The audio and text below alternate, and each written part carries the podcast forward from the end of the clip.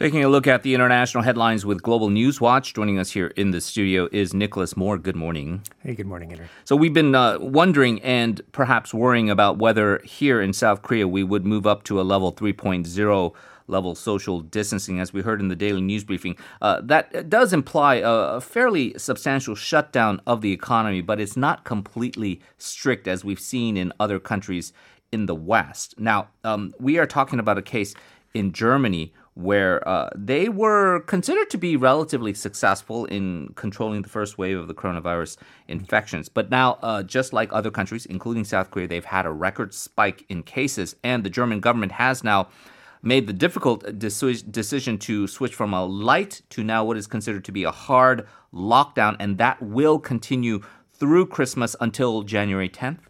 Right, and there's a lot related to Christmas here. Um, there will be an exception for the holiday where one household will be able to come together with up to four other family members from other households.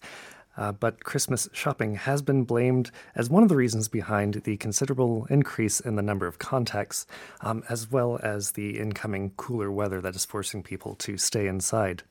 So now, with this hard lockdown, non essential shops have been closed, but essential businesses include banks as well as shops selling food and even Christmas trees. Uh, but on the other hand, fireworks stands and mulled wine stalls have been forced to close, um, as well as uh, people being forced not to drink in public, and that will put a damper on New Year's celebrations. Hmm. But with these forced closures being enforced by the government, um, there is some support being offered to uh, help these businesses stay afloat over the lockdown, um, with support offered up to 500,000 euros per month. Uh, Chancellor Angela Merkel said the government should, quote, prevent an overload of our health systems, and that's why there's an urgent need to take action. And like you alluded to, it's um, good to kind of have some perspective uh, yeah. comparing what's happening here in, in, Korea to what's happening around the world. And uh, of course, it's tragic what's happening um, with any infections or deaths. But again, for perspective, Germany reached their peak on Friday, the 11th so far, with 28,344 new cases and 587 new deaths. Uh, that's compared to our peak so far on Sunday with 1,030 new cases, um, and our number of daily deaths has never been more than nine. And Germany would probably, as you will talk about a little later on, uh, point to the U.S. as saying, let's keep things in perspective because, uh, if anything, uh, the numbers in the U.S. really just dwarf anything and, and are pretty uh, mind boggling. Another country where we can say, well, um, it's a serious situation in Korea, but uh, we are better off than our closest geographic neighbor, Japan. According to various news reports, including Politico and Reuters, uh, they have exceeded the 3,000 daily mark for new infections uh, for the first time on Sunday.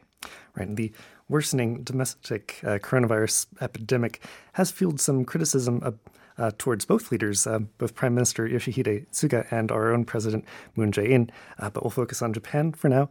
Um, in his first two months in office this year, Mr. Suga maintained an approval rating of around 70%, which is quite high, but mm-hmm. it has dropped uh, since 20 percentage points over what's seen as a mishandling of the coronavirus. There's a large number of serious cases around the country, putting an undue burden on the medical system and endangering um, patients with chronic cases who need continuing treatments. Uh, Japan is famous with its conservative government for initially insisting on trying to minimize the economic burden on businesses um, that led to uh, a domestic subsidy campaign both for eating out and for domestic travel. Uh, the eating out subsidy ended a little while ago, um, but now uh, Mr. Suga is finally going to suspend that domestic travel subsidy program called the Go To Travel campaign, but it will only be for two weeks and only starting from December 28th. Right. And so, to a lot of people who are worried about the, the, the viral spread right now, the the program itself was sort of a, a head scratcher, right? Why right. would you encourage travel uh, when we know that the numbers are actually going up? And there is, yes, um, a desire for most of these countries, including countries in Europe and the United States, to try to maintain some semblance of economic activity and growth. But at the same time, if you can't keep the numbers under control, you realize that in the long run, the economy is going to suffer even more. And so I think right. uh, a lot of countries now have come to grips with that.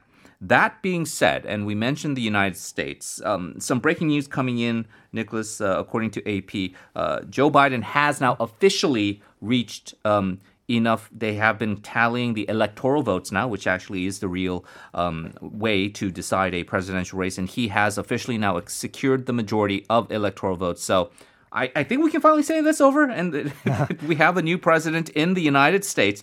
Um, a lot of concerns, and partially the reason uh, Biden has been elected president is to help the U.S. out of this very dire coronavirus situation. They lead the world by far in the number and severity of coronavirus cases. They have had over 1,000 associated deaths every day in December, with the daily peak number of new cases standing at close to 250,000 uh, from some figures on December 11th. So they are really in a situation where the only thing that can help them right now is short of a complete lockdown, which does not seem to be politically tenable, would be a mass rollout of a vaccine to try to inoculate the entire population. And that ambitious vaccine rollout program has begun on Monday. That's right. Yeah, compared to Germany, I think it would be pretty much impossible to mandate a, a lockdown on the especially with 50 level. states all doing their own thing, right? Absolutely, Yeah. they're given a lot of uh, leeway in how to handle this situation. Um, so the U.S. has started rolling out that Pfizer BioNTech vaccine. It's expected to reach 600 sites across the U.S., ones which are specially equipped to maintain extreme cold conditions uh, for the vaccine to be stored at. Um, it is similar to the UK rollout, which began last week and, and set a precedent. Um, the first ones to receive the vaccine will be frontline healthcare workers and those at long-term care facilities like nursing homes. On Friday only, the FDA agreed to grant this first emergency use authorization. It was followed by a CDC advisory committee recommendation for approving the vaccine to those 16 and over, which the director of the CDC accepted, which uh, set this rollout in motion. Uh, people were excited about this news. They even gathered at cargo terminals to cheer as vaccine boxes were loaded and then flown away on planes. So, uh, We've mentioned the winter holidays. They pose a, an especially big problem in the U.S. as states have struggled to maintain control over people trying to gather Yeah. and see their families. But there is hope to vaccinate up to 40 million people by year's end, and then up to 100 million by the end of the first quarter of next year. That would be almost a third of the U.S. population. Right. Um, generally speaking, as uh, we've known now, as all of us have become sort of armchair amateur epidemiologists, that uh, you want about 60% of the uh, population vaccinated for it to be deemed to be effective enough to have some semblance of herd immunity. So it's not quite there, but uh, the new incoming president, uh, Joe Biden, has rolled out what he is terming 100 million vaccines in 100 days. And so, as you say, by the first quarter of next year is probably what he's looking at to get at least a third of the population uh, vaccinated. Other countries are following suit. The UK first to, to do so, and then uh, I think Korea as well. They are hoping for a, a, a rollout, a mass rollout by at least uh, February, March of next year. So uh, fingers crossed on all of that. Let's turn to another country. Peru was set to finish safety trials of a Chinese coronavirus vaccine soon, but they've experienced a potential setback with one volunteer coming down with a potential neurological disorder. Right, and this could turn out to be unassociated with the vaccine, but it is a big setback um, for their timeline of their rollout. Uh, on Friday, the Peruvian National Institute of Health came out as saying that one test patient who received the vaccine from the Chinese manufacturer Sinopharm had trouble moving his arms, and that could correspond to the very serious uh, Guillain-Barré syndrome, which is a rapid onset nerve illness, sometimes uh, linked to vaccines. For example, in, in the United States in the 1970s, there were trials of a swine flu vaccine that were suspended after there were 450 cases of this Guillain-Barré syndrome. Uh, however, um, five regions in Peru have declared uh, emergencies uh, regionally uh, for multiple cases of this syndrome coming about, so uh, it might have an unknown source. Um, analysis of Peru's trials were set to conclude in uh, the middle of next year, where the government then set to purchase enough to vacci- vaccinate two thirds of its population, uh, but now that timeline is up in the air. Peru is the country with the highest death rate per capita, and its economy was devastated with a 30% drop in GDP in the second quarter alone. Yeah, so uh, certainly an unfortunate situation in Peru. And uh, certainly when we talk about unfortunate situations, uh, we will have to discuss the Brexit trade talks. No news. Now, usually some people say no news is good news. In this case, no news is bad news as we are now on the cusp of a uh, no deal Brexit. That's right. The negotiations are continuing uh, with little to no progress being seen, despite a dinner meeting last week and a phone call over the weekend between two leaders, the UK Prime Minister Boris Johnson and the European Commission President Ursula von der Leyen. Um, she announced that on Sunday their discussion had been constructive and useful, trying to maintain a positive tone. Uh, also, noting that negotiators have been ordered to continue their talks for an agreement, even at this late stage. She did mention there was some exhaustion over almost one year of negotiations and missed deadlines that came with that. Mm. The sticking points seem to be the same um, EU access to UK fishing waters, a mechanism for solving future disputes that uh, wouldn't give UK businesses an unfair advantage over European ones.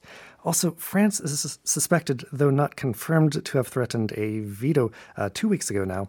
Uh, their concern is the livelihoods of French fishermen and businesses. They think that no deal would be better than a bad deal. Uh, Mr. Johnson, for his part, said that the most likely outcome at this stage would be no deal.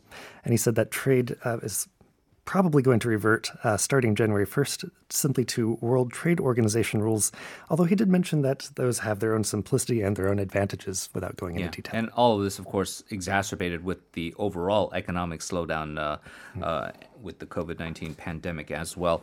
Nicholas, as always, thank you very much. Uh, we will talk to you again on Thursday. All right. Thank you, Henry.